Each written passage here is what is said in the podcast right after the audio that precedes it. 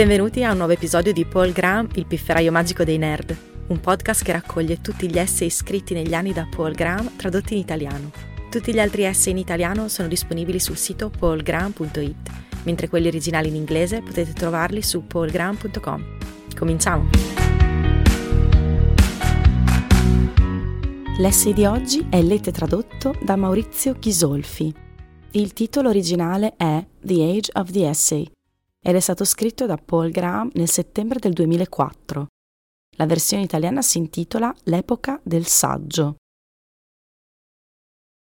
Ricordate i saggi che dovevate scrivere alle superiori? Frase iniziale, paragrafo introduttivo, paragrafi di supporto, conclusione. La conclusione era, per esempio, che Acab di Moby Dick era una figura simile a Cristo. Oi, quindi cercherò di raccontare l'altro lato della storia, cos'è veramente un saggio e come si scrive, o almeno come lo scrivo io. La differenza più evidente tra i veri saggi e le cose che si devono scrivere a scuola è che i veri saggi non riguardano esclusivamente la letteratura inglese. Certamente, la scuola dovrebbe insegnare agli studenti a scrivere, ma per una serie di incidenti storici l'insegnamento della scrittura si è mescolato con lo studio della letteratura Così in tutto il paese gli studenti non scrivono su come una squadra di baseball con un budget ridotto possa competere con gli Yankees o sul ruolo del colore nella moda o su cosa costituisca un buon dessert, ma sul simbolismo in Dickens. Con il risultato che la scrittura viene fatta sembrare noiosa e inutile. A chi interessa il simbolismo in Dickens? Dickens stesso sarebbe più interessato a un saggio sui colori o sul baseball. Come si è arrivati a questo punto? Per rispondere a questa domanda dobbiamo tornare indietro di quasi mille anni. Intorno al 1100 l'Europa cominciò finalmente a riprendere fiato dopo secoli di caos e, una volta che ebbe il lusso della curiosità, riscoprì quelli che noi chiamiamo i classici. L'effetto fu come se fossimo stati visitati da esseri provenienti da un altro sistema solare. Queste civiltà precedenti erano così sofisticate che per i secoli successivi il lavoro principale degli studiosi europei, in quasi tutti i campi, fu quello di assimilare ciò che sapevano. In questo periodo lo studio dei testi antichi acquistò grande prestigio. Sembrava l'essenza di ciò che gli studiosi facevano.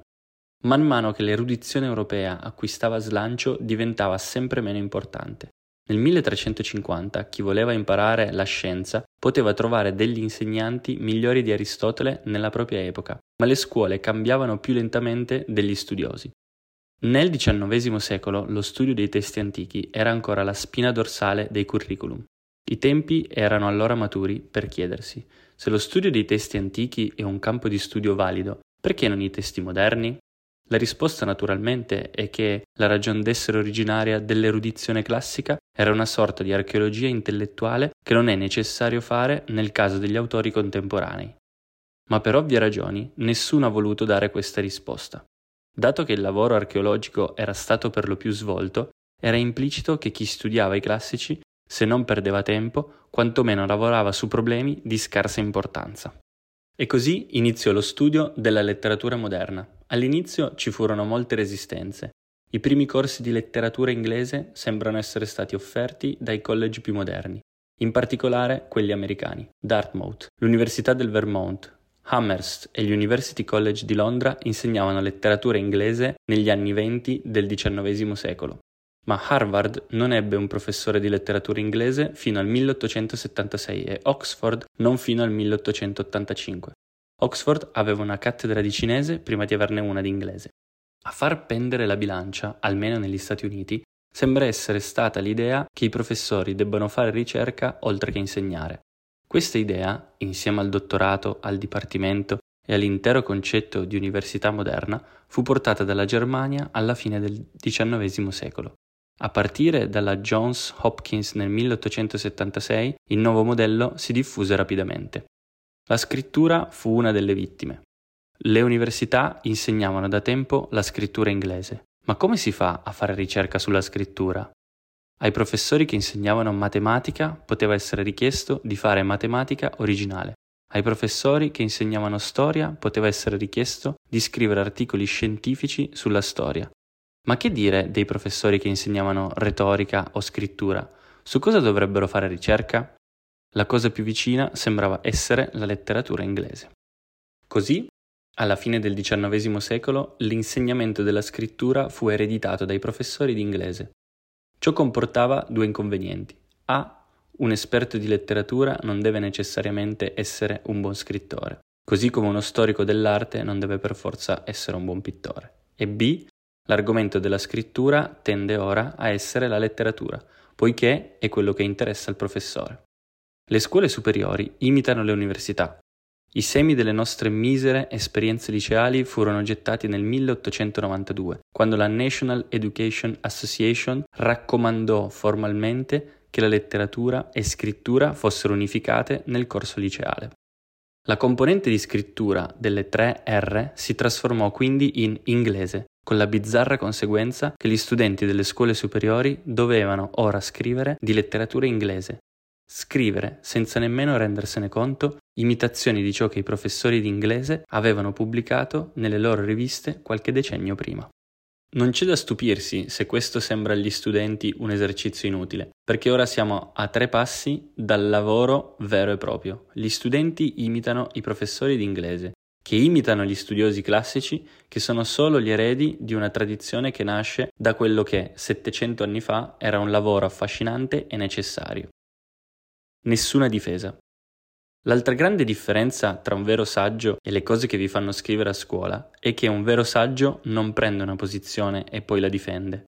Questo principio, come l'idea che si debba scrivere la letteratura, si rivela essere un'altra eredità intellettuale di origini lontane. Spesso si crede erroneamente che le università medievali fossero per lo più seminari, in realtà erano più che altro scuole di legge.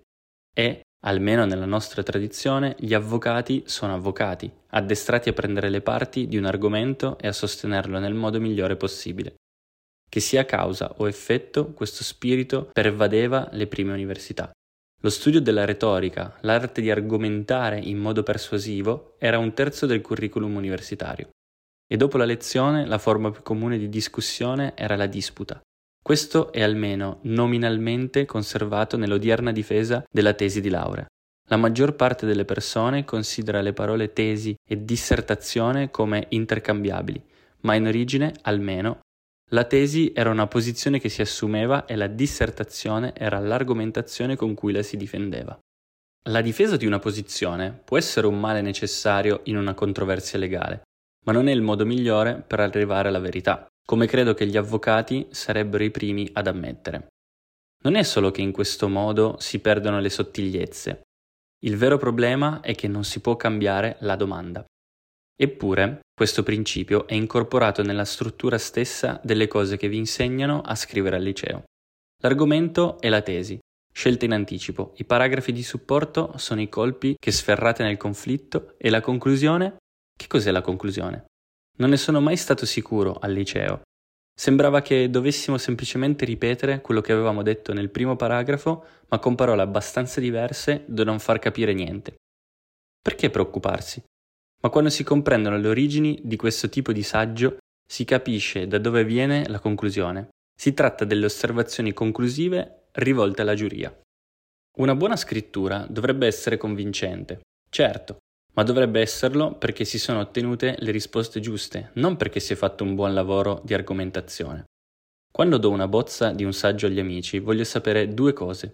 Quali parti li annoiano e quali sembrano poco convincenti. Le parti noiose di solito si possono correggere tagliando, ma non cerco di risolvere le parti poco convincenti argomentando in modo più intelligente. Ho bisogno di discutere la questione. Come minimo devo aver spiegato male qualcosa. In questo caso, nel corso della conversazione, sarò costretto a trovare una spiegazione più chiara che potrò integrare nel saggio. Il più delle volte devo anche cambiare quello che stavo dicendo, ma l'obiettivo non è mai quello di essere convincenti di per sé. Man mano che il lettore diventa più intelligente, convincente e vero diventano identici. Quindi, se riesco a convincere i lettori intelligenti, devo essere vicino alla verità. Il tipo di scrittura che cerca di persuadere può essere una forma valida o almeno inevitabile, ma è storicamente inesatto chiamarla saggio. Un saggio è un'altra cosa. Provare. Per capire cos'è un vero saggio dobbiamo tornare indietro nella storia, anche se questa volta non così lontano. a Michel de la Montagne, che nel 1580 pubblicò un libro di quelli che chiamava Essays. Stava facendo qualcosa di molto diverso da quello che fanno gli avvocati, e la differenza era chiusa nel nome. Essayer è il verbo francese che significa provare, e un essay è un tentativo. Un saggio è qualcosa che si scrive per cercare di capire qualcosa. Capire cosa? Non lo si sa ancora. E quindi non si può iniziare con una tesi, perché non se ne ha una e forse non se ne avrà mai una. Un saggio non inizia con un'affermazione, ma con una domanda. In un vero saggio non si prende una posizione e la si difende. Si nota una porta socchiusa, la si apre e si entra per vedere che cosa c'è dentro. Se tutto ciò che volete fare è capire le cose, perché avete bisogno di scrivere qualcosa? Perché non sedersi e pensare? Ecco la grande scoperta di Montagne. Esprimere le idee aiuta a formarle. In effetti aiuta è una parola troppo debole. La maggior parte di ciò che finisce nei miei saggi l'ho pensato solo quando mi sono seduto a scriverli. Ecco perché li scrivo. Nelle cose che si scrivono a scuola, in teoria, si sta semplicemente spiegando se stessi al lettore. In un vero saggio si scrive per se stessi, stai pensando ad alta voce ma non del tutto. Così come invitare gente a casa vi costringe a pulire il vostro appartamento, scrivere qualcosa che gli altri leggeranno vi costringe a pensare bene. Quindi è importante avere un pubblico. Le cose che ho scritto solo per me stesso non vanno bene, tendono ad affievolirsi. Quando mi trovo in difficoltà mi accorgo che concludo con alcune domande vaghe e poi me ne vado a prendere una tazza di tè. Molti saggi pubblicati si esauriscono nello stesso modo, in particolare quelli scritti dai redattori delle testate giornalistiche. Gli scrittori esterni tendono a fornire editoriali del tipo difendi una posizione, che si dirigono verso una conclusione entusiasmante e preordinata. Ma gli scrittori dello staff si sentono obbligati a scrivere qualcosa di equilibrato, poiché stanno scrivendo per una rivista popolare. Iniziano con le domande più pericolosamente controverse, delle quali, poiché stanno scrivendo per una rivista popolare, procedono poi a ritirarsi terrorizzati. Aborto, pro o contro? Questo gruppo dice una cosa, quel gruppo ne dice un'altra. Una cosa è certa, la questione è complessa, ma non arrabbiatevi con noi, non abbiamo tratto alcuna conclusione. Il fiume. Le domande non bastano, un saggio deve trovare delle risposte. Non sempre, ovviamente, è così. A volte si parte da una domanda promettente e non si arriva a nulla, ma quelle non si pubblicano, sono come gli esperimenti che ottengono risultati inconcludenti. Un saggio che si pubblica deve dire al lettore qualcosa che non sapeva già. Ma non importa cosa gli racconti, perché sia interessante. A volte mi accusano di divagare. Nella scrittura difensiva sarebbe un difetto. Lì non ci si preoccupa della verità, si sa già dove si sta andando e si vuole andare dritti a destinazione, superando gli ostacoli e agitando le mani su un terreno paludoso. Ma non è questo che si cerca di fare in un saggio.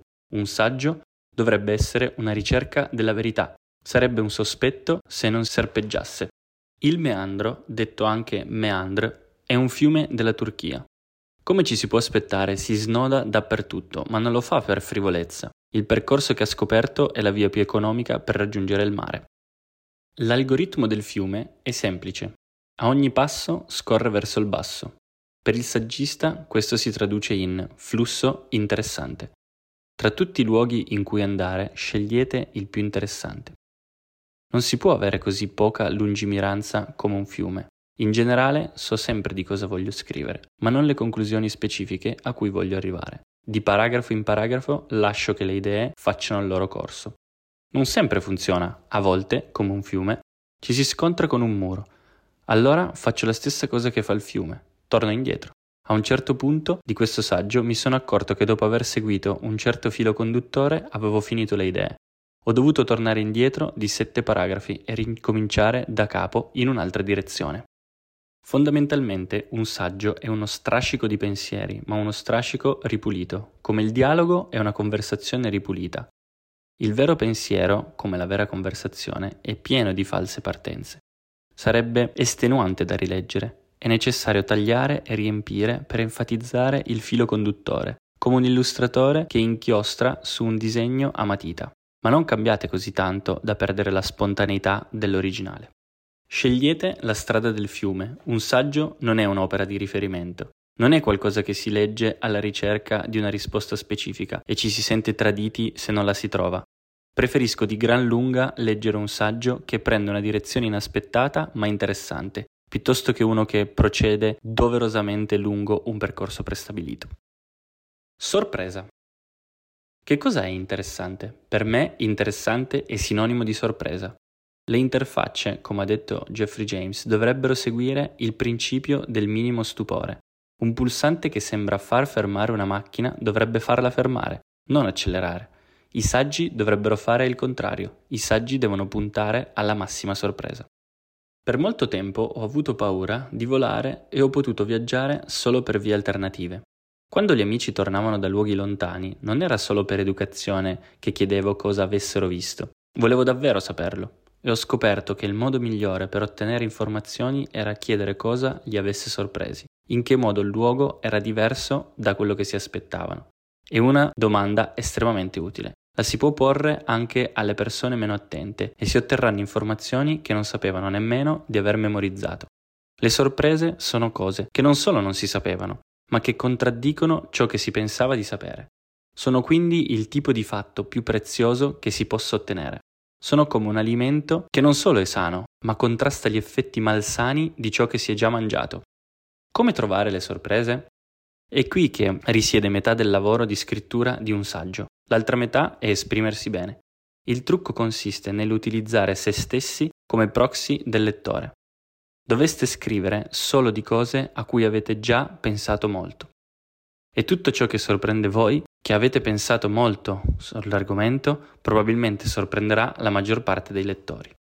Per esempio, in un recente saggio ho sottolineato che, poiché i programmatori di computer si possono giudicare solo lavorando con loro, nessuno sa chi sono i migliori programmatori in assoluto.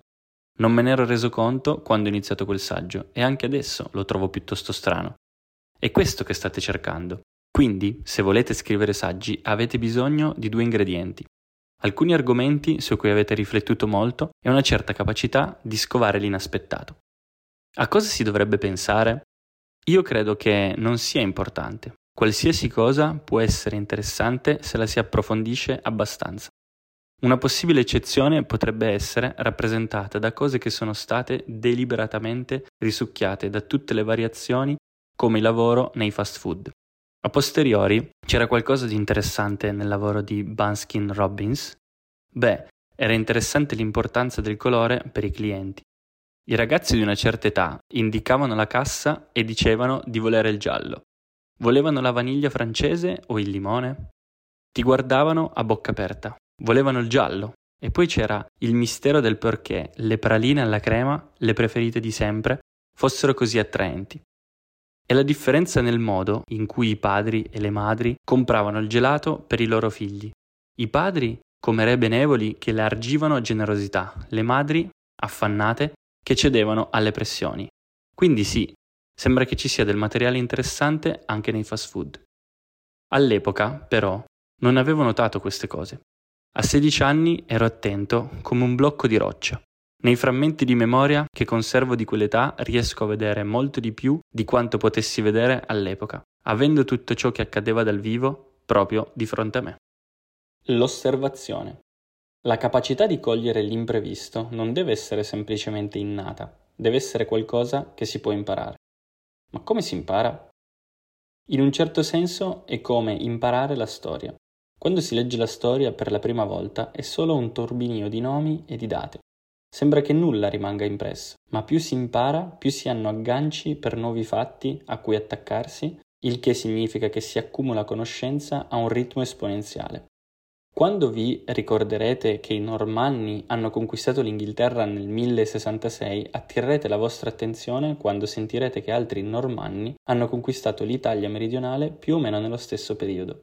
Questo vi farà pensare alla Normandia e prenderete nota quando un terzo libro menzionerà che i Normanni non erano, come la maggior parte di quelle che oggi si chiama Francia, tribù affruite con il crollo dell'impero romano, ma vichinghi, Norman uguale uomo del nord. che arrivarono quattro secoli prima, nel 911, il che rende più facile ricordare che anche a Dublino fu fondata dai vichinghi nell'840, eccetera, eccetera, al quadrato. Raccogliere sorprese è un processo simile. Più anomalie si sono viste, più facilmente se ne noteranno di nuove, il che significa, stranamente, che con l'avanzare dell'età la vita dovrebbe diventare sempre più sorprendente. Quando ero bambino pensavo che gli adulti avessero capito tutto, ma non è così, i bambini sono quelli che hanno capito tutto. Si sbagliano e basta. Quando si tratta di sorprese, i ricchi diventano più ricchi, ma, come per la ricchezza, ci possono essere abitudini mentali che aiutano il processo. È bene avere l'abitudine di fare domande, soprattutto quelle che iniziano con perché ma non nel modo casuale in cui i bambini di tre anni chiedono il perché. Esiste un numero infinito di domande. Come si fa a trovare quelle fruttuose? Trovo particolarmente utile chiedere il perché di cose che sembrano sbagliate. Per esempio, perché dovrebbe esserci un legame tra umorismo e sfortuna? Perché troviamo divertente quando un personaggio, anche se ci piace, scivola su una buccia di banana? C'è sicuramente un intero saggio pieno di sorprese. Se volete notare le cose che sembrano sbagliate, vi sarà utile un certo grado di scetticismo. Lo considero un assioma il fatto che stiamo realizzando solo l'1% di ciò che potremmo. Questo aiuta a contrastare la regola che ci viene inculcata nella testa da bambini. Le cose sono così come sono perché è così che devono essere. Per esempio, tutti quelli con cui ho parlato durante la stesura di questo saggio hanno provato la stessa sensazione riguardo alle lezioni di inglese. L'intero processo sembrava inutile, ma nessuno di noi ha avuto le palle all'epoca di ipotizzare che fosse in realtà tutto un errore. Pensavamo tutti che ci fosse qualcosa che non avevamo capito. Ho la sensazione che vogliate prestare attenzione non solo alle cose che sembrano sbagliate, ma anche a quelle che sembrano sbagliate in modo umoristico. Mi fa sempre piacere quando vedo qualcuno ridere mentre legge la bozza di un saggio. Ma perché dovrei esserlo? Il mio obiettivo sono le buone idee. Perché le buone idee dovrebbero essere divertenti? Il nesso potrebbe essere la sorpresa. Le sorprese ci fanno ridere e le sorprese sono ciò che si vuole offrire. Scrivo le cose che mi sorprendono in un quaderno. Non riesco mai a rileggere e a utilizzare ciò che ho scritto, ma tendo a riprodurre gli stessi pensieri in seguito. Quindi il valore principale dei taccuini potrebbe essere quello che la scrittura lascia nella vostra testa. Le persone che cercano di essere cool si trovano in una posizione di svantaggio quando raccolgono le sorprese. Essere sorpresi significa essere in errore. E l'essenza del cool, come potrebbe dirvi qualsiasi quattordicenne, è nel nid armirari, una locuzione latina che, tradotta letteralmente, significa non stupirsi di cosa alcuna. Quando ci si sbaglia, non ci si deve soffermare, basta fare finta di niente, e forse nessuno se ne accorgerà. Una delle chiavi della coolness è evitare le situazioni in cui l'inesperienza può farvi apparire sciocchi. Se volete trovare delle sorprese, dovete fare il contrario, studiate molte cose diverse, perché alcune delle sorprese più interessanti sono le connessioni inaspettate tra campi diversi. Per esempio, la marmellata, la pancetta, i sottaceti e il formaggio, che sono tra i cibi più gradevoli, erano tutti originariamente concepiti come metodi di conservazione, così come i libri e i dipinti. Qualsiasi cosa studiate, includete la storia, ma la storia sociale ed economica, non la storia politica. La storia mi sembra così importante che è fuorviante trattarla come un semplice campo di studio. Un altro modo per descriverla è tutti i dati di cui disponiamo finora. Tra l'altro, studiare la storia dà la certezza che ci sono buone idee che aspettano di essere scoperte proprio sotto il nostro naso. Le spade si sono evolute durante l'età di bronzo a partire dai pugnali, che, come i loro predecessori in selce, avevano il manico separato dalla lama. Poiché le spade sono più lunghe, le impugnature continuavano a rompersi. Ma ci sono voluti 500 anni prima che qualcuno pensasse di fondere impugnatura e lama come un unico pezzo. Disobbedienza. Soprattutto prendete l'abitudine di prestare attenzione alle cose che non dovreste fare, perché sono inopportune o non importanti o non sono quelle su cui dovreste lavorare. Se siete curiosi di sapere qualcosa, fidatevi del vostro istinto. Seguite le discussioni che attirano la vostra attenzione. Se c'è qualcosa che vi interessa davvero, scoprirete che ha un modo sorprendente di collegarsi ad altri argomenti, così come le conversazioni delle persone che sono particolarmente orgogliose di quanto tendono sempre a collegarsi ad altri temi. Per esempio, mi hanno sempre affascinato i parrucchini, soprattutto quelli estremi che fanno sembrare un uomo come se indossasse un berretto fatto con i suoi stessi capelli. Sicuramente si tratta di una cosa di scarso interesse. In genere, le domande superficiali che è meglio lasciare alle ragazze adolescenti. Eppure c'è qualcosa sotto. La domanda chiave, mi sono reso conto, è come fa chi lo indossa a non accorgersi del suo aspetto strano? La risposta è che il suo aspetto è diventato così in modo graduale. Ciò che è iniziato come pettinarsi con un po' di attenzione su una zona sottile è cresciuto gradualmente, nel corso di vent'anni, fino a diventare una mostruosità. La gradualità è molto potente e questo potere può essere usato anche per scopi costruttivi. Così come si può ingannare se stessi per sembrare un fenomeno da baraccone, si può ingannare se stessi per creare qualcosa di così grandioso che non si sarebbe mai osato progettare. In effetti è proprio così che si crea la maggior parte del buon software. Si inizia scrivendo un kernel ridotto all'osso. Quanto può essere difficile? E gradualmente lo si fa diventare un sistema operativo completo. Da qui il salto successivo. Si potrebbe fare la stessa cosa con la pittura o con un romanzo? Vedete cosa si può estrarre da una domanda frivola? Se c'è un consiglio che mi sento di dare riguardo alla scrittura dei saggi è non fare quello che ti viene detto. Non credere a ciò che si suppone. Non scrivete il saggio che i lettori si aspettano. Non si impara nulla da ciò che ci si aspetta e non scrivete come vi hanno insegnato a scuola. Il tipo di disobbedienza più importante è quello di scrivere saggi. Fortunatamente questo tipo di disobbedienza mostra segni di diffusione. Un tempo solo un numero esiguo di scrittori ufficialmente approvati era autorizzato a scrivere saggi. Le riviste ne pubblicavano pochi e li giudicavano non tanto per quello che dicevano, quanto per chi li aveva scritti. Una rivista poteva pubblicare un racconto di uno scrittore sconosciuto se era abbastanza buono, ma se pubblicava un saggio su X doveva essere di qualcuno che avesse almeno 40 anni, il cui titolo di lavoro contenesse una X. Il che è un problema, perché ci sono molte cose che gli addetti ai lavori non possono dire proprio perché sono addetti ai lavori. Internet sta cambiando questa situazione. Chiunque può pubblicare un saggio sul web e questo viene giudicato come si dovrebbe fare per ogni scritto, per quello che dice, non per chi l'ha scritto. Chi sei tu per scrivere di X? Tu sei quello che hai scritto. Le riviste popolari hanno reso il periodo tra la diffusione dell'alfabetizzazione e l'arrivo della televisione l'età d'oro del racconto breve. Il web potrebbe fare di questo periodo l'età d'oro del saggio. E non è certo una cosa di cui mi sono reso conto quando ho iniziato a scriverlo. Grazie per aver ascoltato questa puntata di Paul Graham, il pifferaio magico dei nerd. Trovate tutti gli articoli di Paul Graham tradotti in italiano su paulgraham.it e gli originali in inglese su paulgraham.com.